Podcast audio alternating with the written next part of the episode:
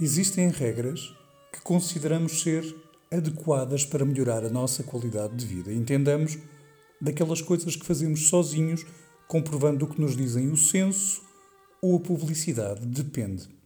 Cortar os pelos da barba sem escanhoar ou colocar a esparguete sem partir em água já fervente, ou caso contrário, os italianos matam-nos. É neste conjunto de pequenas coisas, provavelmente às centenas, que se enquadra de comprar um chocolate que esteja inteiro.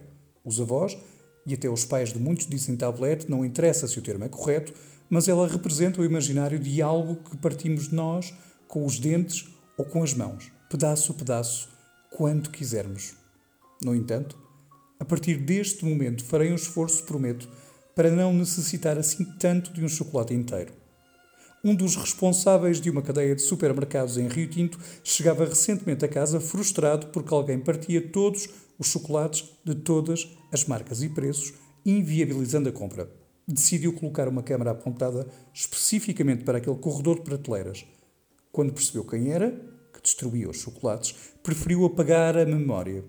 Uma menina, e confesso adorar a forma como por aqui chamam menina às mulheres de todas as idades, uma menina de oitenta e poucos sorria pelo prazer e gozo imensos que lhe dava o som da prata estalar e do chocolate a quebrar.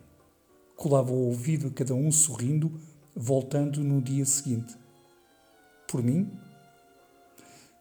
Bem, por mim, estou disposto a ir a Rio Tinto quase de propósito para comprar chocolate, desde que esteja partido.